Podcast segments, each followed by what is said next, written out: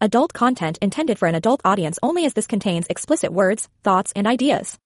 The content of this story is purely fiction and not intended for anything but the enjoyment of the listener. If you do not agree with the themes listed in the tags, please do not listen to the story. All characters engaging in sexual relationships or activities are 18 years old or older. This story was found on a free website and brought to audio form here. I did not write and take no credit for this story. Please visit the link in the comments to further support this author. This podcast is part of the Erotica Podcast Network. Support us on Patreon to make requests for subjects you would love to hear. Thank you to those who have already reached out. Serendipity by a mischief maker. According to the dictionary, the definition of serendipity is noun 1. The occurrence and development of events by chance in a happy or beneficial way. Synonyms include fate, destiny, providence, karma, and coincidence.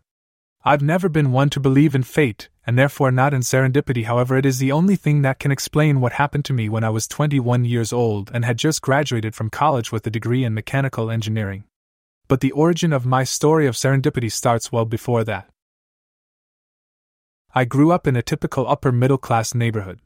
I was a pretty ordinary kid, had pretty ordinary things that I was into, such as baseball, basketball, grilled cheese sandwiches, ice cream cones, heavy machinery, and pets. I wasn't really into girls until my sophomore year in high school, but I was into a woman from the time that I was 10 years old. That may sound strange, but it's true. The woman that I was into was a neighbor and a good friend of my mom's. Her name is Caroline Watkins. Even though she was good friends with my mom from their many conversations, which I often was able to eavesdrop on, she was 10 years younger than my mom and about 15 years older than me. Although I'm not sure what terms I used in my mind to describe Caroline when I was a kid, using my brand of adult adjectives, she is an enticing, alluring, and sensuous woman. A noun used to describe her might be walking wet dream. In addition to being the most beautiful of any woman in my orbit when I was a kid, my attraction to her was because of the way that she treated me. She always talked to me like I was an adult, always had a smile for me, and was always touchy-feely. When I started having wet dreams, I was certain in my mind who was responsible for them. The best day of my life up until that point was when I saw her in a string bikini at our next-door neighbor's pool. When Caroline was one of the invited guests, the only non-family member over 20, during my 18th birthday party, which was held, for convenience, a week after my actual date, I spontaneously ejaculated in my pants for the first time ever when Caroline gave me a big long hug. I had to change my pants mid-party. In addition to being a walking wet dream, Caroline was also a mystery to me. Her husband was a kind of dour guy who seemed to be older than she was by a significant amount. I guess as best a male can evaluate another male, he was handsome. But there was something about him that rubbed me and many other people the wrong way. In some of the conversations my mother and Caroline had that I overheard, I know that Caroline complained about him being stingy. But despite that, and despite the fact that Caroline didn't ever have a job that she talked about, she always had nice things. My infatuation with Caroline became a problem after I turned 18 and started having sexual liaisons, because often Caroline or some of her body parts would pop into my mind. When that happened, I normally busted my nut, even if it was too early. After I graduated from college, my parents decided that they wanted to throw a graduation party for me.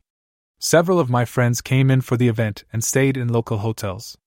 My friend Morton was from a very wealthy family, so he stayed in the Four Seasons, while the other three stayed in a Motel 6. Unfortunately, Caroline couldn't attend the party because of another commitment, but she came by in the afternoon and gave me a big hug. Thankfully, I avoided coming in my pants when she did, but just barely. She looked just as good as the last time that I saw her. There might have been a few lines in her face, but her body had more lean muscle, which was very attractive. When I mentioned it to her, she said, "Thanks for noticing, Bradley. I've been doing Pilates and some light weight lifting." The night after my graduation party, I took my three buddies from the Motel 6 to the airport. Morton had left earlier because of a family emergency.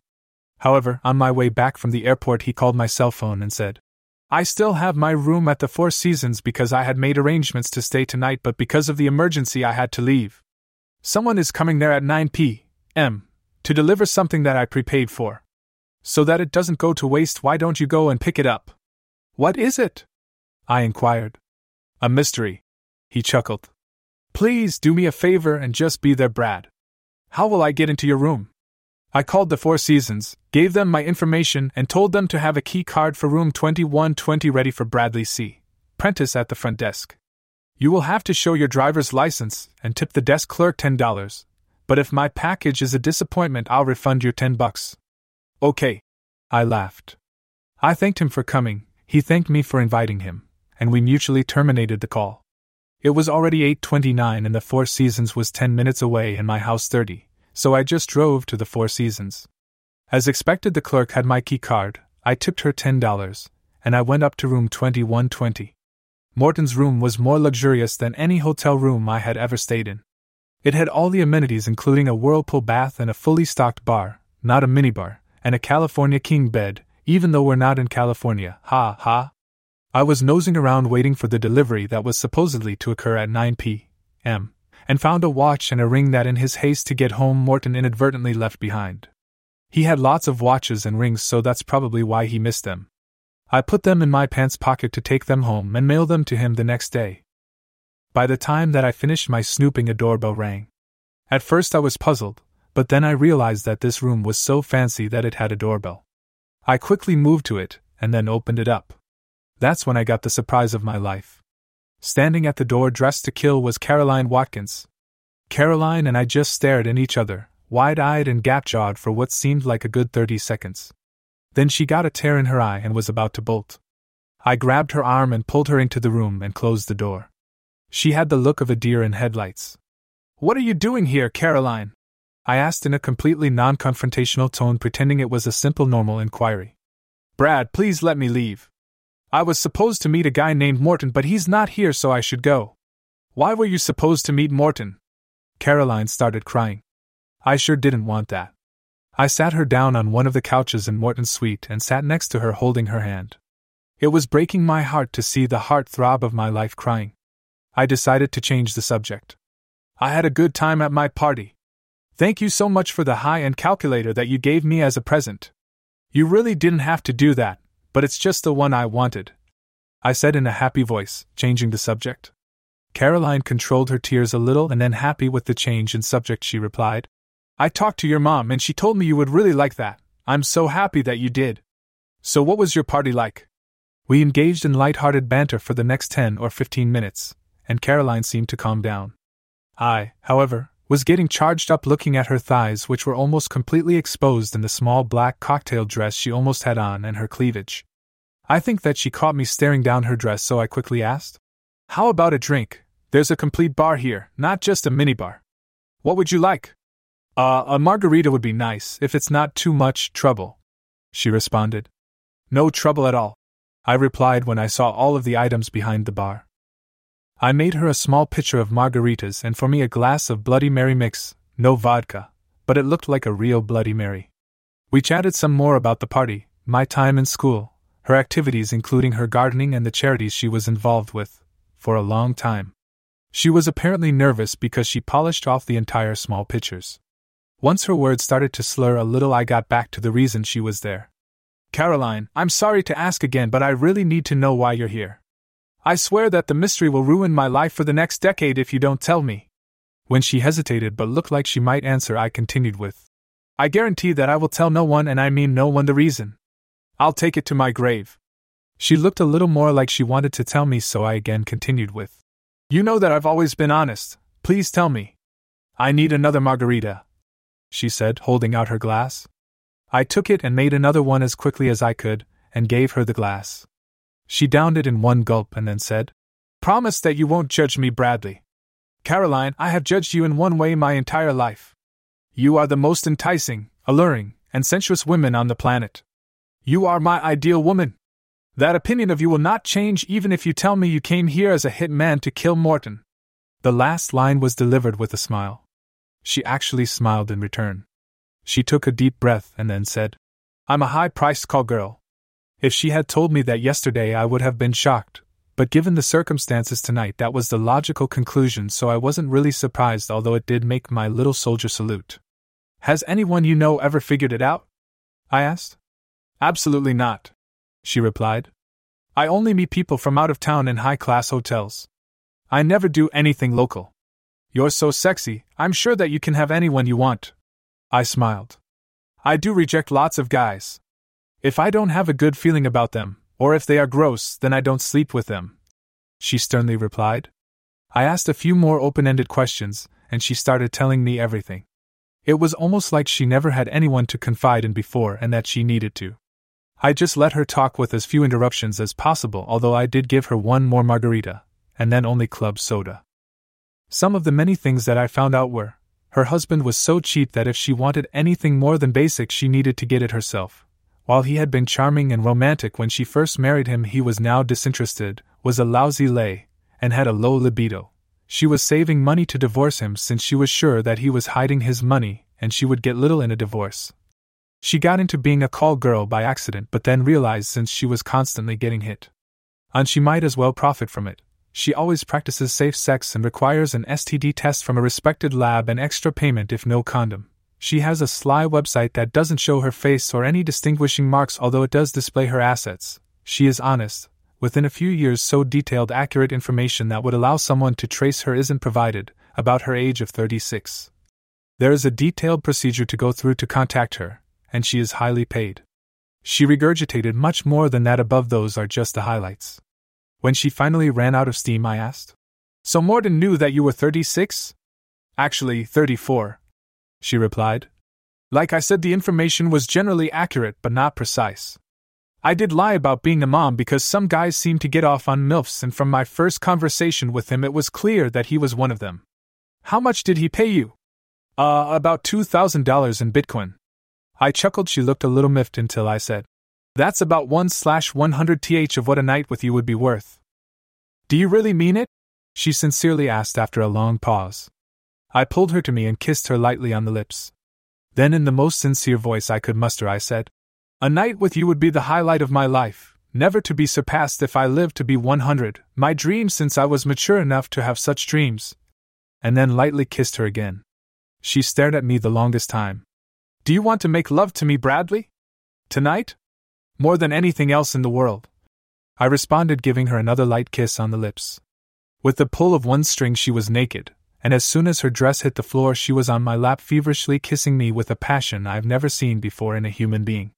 After 5 minutes of touching each other's tonsils, I stood up, lifting her with me, threw her on the bed, and then vigorously devoured her pussy, lips, and clitoris while using 2 digits to find and stroke her G-spot. Caroline kept moaning, "Oh yes, Bradley, oh yes," over and over again through 3 orgasms before I let up. When I finally let up, her eyes were half closed when she stared at me as I stood up, quickly removed my pullover shirt, footwear, pants, and boxers, not taking the time to bother with my socks, and then I mounted her. "Oh shit, do you have a condom?" I asked when my brain started working for a few seconds. "I don't need one with you, lover," she said with a smile. I said nothing more. Every dream that I ever had about Caroline swept through my brain as I slowly buried my sword in her scabbard. By the time that I was fully ensconced, I realized that the reality was better than any dream. She was tight, soft, wet, and muscular all at the same time. She also really knew how to fuck or make love, which it was for me, but I didn't know yet if it was for her. She worked her hips and PC muscles with an alacrity so far beyond my experience that it was like I was in another solar system. Her nipples moved back and forth until I latched onto them first with my hands, and then periodically with my mouth. She continuously moaned, "Oh yes, Bradley, oh yes," as I pistoned in sync with her bucking. After a delicious time she yelped, and I groaned as I deposited the largest load of my life where my entire adult life I fantasized it would be, as I almost passed out. I think that the only reason that I didn't pass out was because my subconscious mind was afraid that I might hurt her if my entire body weight came down upon her, and it kept me cognizant. After we survived several aftershocks, each of which was better than any fuck that I had ever had before, we lay next to each other staring into each other's eyes. "You're a goddess," I smiled. "You're amazing," she smiled back. "That was the best thing that ever happened to me," I honestly replied. "I know why, because I felt it too," she sighed. "What?" I asked. "Because it wasn't just physical, it was emotional. I could tell that you really cherished being with me, and that made me feel so special. I wasn't a high-priced call girl during our copulation, I was a lover." Emotion blasted out of all of my pores and overcame me. I zealously kissed her on her lips, neck, nipples, and chest. She purred and giggled. When I went down on her and started eating her again, she was truly surprised but, of course, didn't try to stop me. By the time of her next oral orgasm my cock we re-energized. I abruptly turned her on her hands and knees, licked her pussy one more time, and then buried my cock once again. With one hand I grabbed a nipple, and I inserted the thumb on my other hand into her pucker hole. We banged like percussionists until once again she screamed, and I grunted, as the largest second payload of my life was blasted into her anxious pussy. Somehow, sometime after that, we ended up with our arms wrapped around each other, face to face, in dreamland, knowing that our reality had been better than any dream. We woke up almost simultaneously mid-morning, took a pee, and then took a shower together. I ran my hands over her perfect body as we periodically kissed, then washed each other off. We were barely dry when we returned to the bed. She sucked me for a minute, which was all that it took, and then rode me like a rented mule while I mauled her tits. When she looked like she was about to come and my cock wanted to discharge, I flicked her clit and pinched a nipple. She spasmed in orgasm, and when her PC muscles clamped on my cock, it released 2 testicles worth of seminal fluid into her vagina. We woke for real when the digital clock next to the bed said 8:54 a.m. We wordlessly smiled at each other, occasionally exchanging snappy kisses on each other's lips. While I vowed that I wouldn't say it, when Caroline lovingly stroked the side of my face, I blurted out, "I love you." Her smile got a little brighter when she replied, "I felt it last night and this morning. As a married call girl, I'm sorry for you that you do, but as a woman it fills my heart with joy. It makes me feel special. You are special. I worship you." Caroline laughed. "Worship is a little too strong of a word, Bradley, you poor boy, but you do make me feel serene and that the world is a wonderful place." We took a joyful whirlpool bath together and got dressed in the clothes from last night that were strewn all around the room. While Caroline was putting on her makeup on her naturally gorgeous face, a totally useless activity as far as I was concerned, I called Morton. I told him about the bar tab, I told him about finding his watch and ring, and without going into detail I told him that his package was perfect and that he was now my favorite friend of all time. He laughed, told me that he was happy to help, said that if I returned his ring and watch he'd handle any extra charges for the bar and for breakfast, and we terminated the call with mutual "Thanks, bro." During breakfast, charged to Morton's room, the banter was light. "Will I ever be able to make love to you again?" I asked Caroline just before we parted. Caroline smiled and replied, "Maybe something can be arranged." Actually, lots of somethings were arranged. I stayed at my parents' house for another week, and 3 of those days I had to go over to Caroline's house to help her with some chore or the other. Usually the chore was servicing her plumbing, not her house's, but hers, When I left in my recently purchased used car to drive to the city where my new job and apartment were, I met Caroline at a local park on the way so that we could say goodbye with passionate kisses without my parents or neighbors seeing us. Since I moved to my new city 6 months ago, Caroline has visited me 2 long weekends, and I went back home for a few days when I knew that her hubby would be out of town.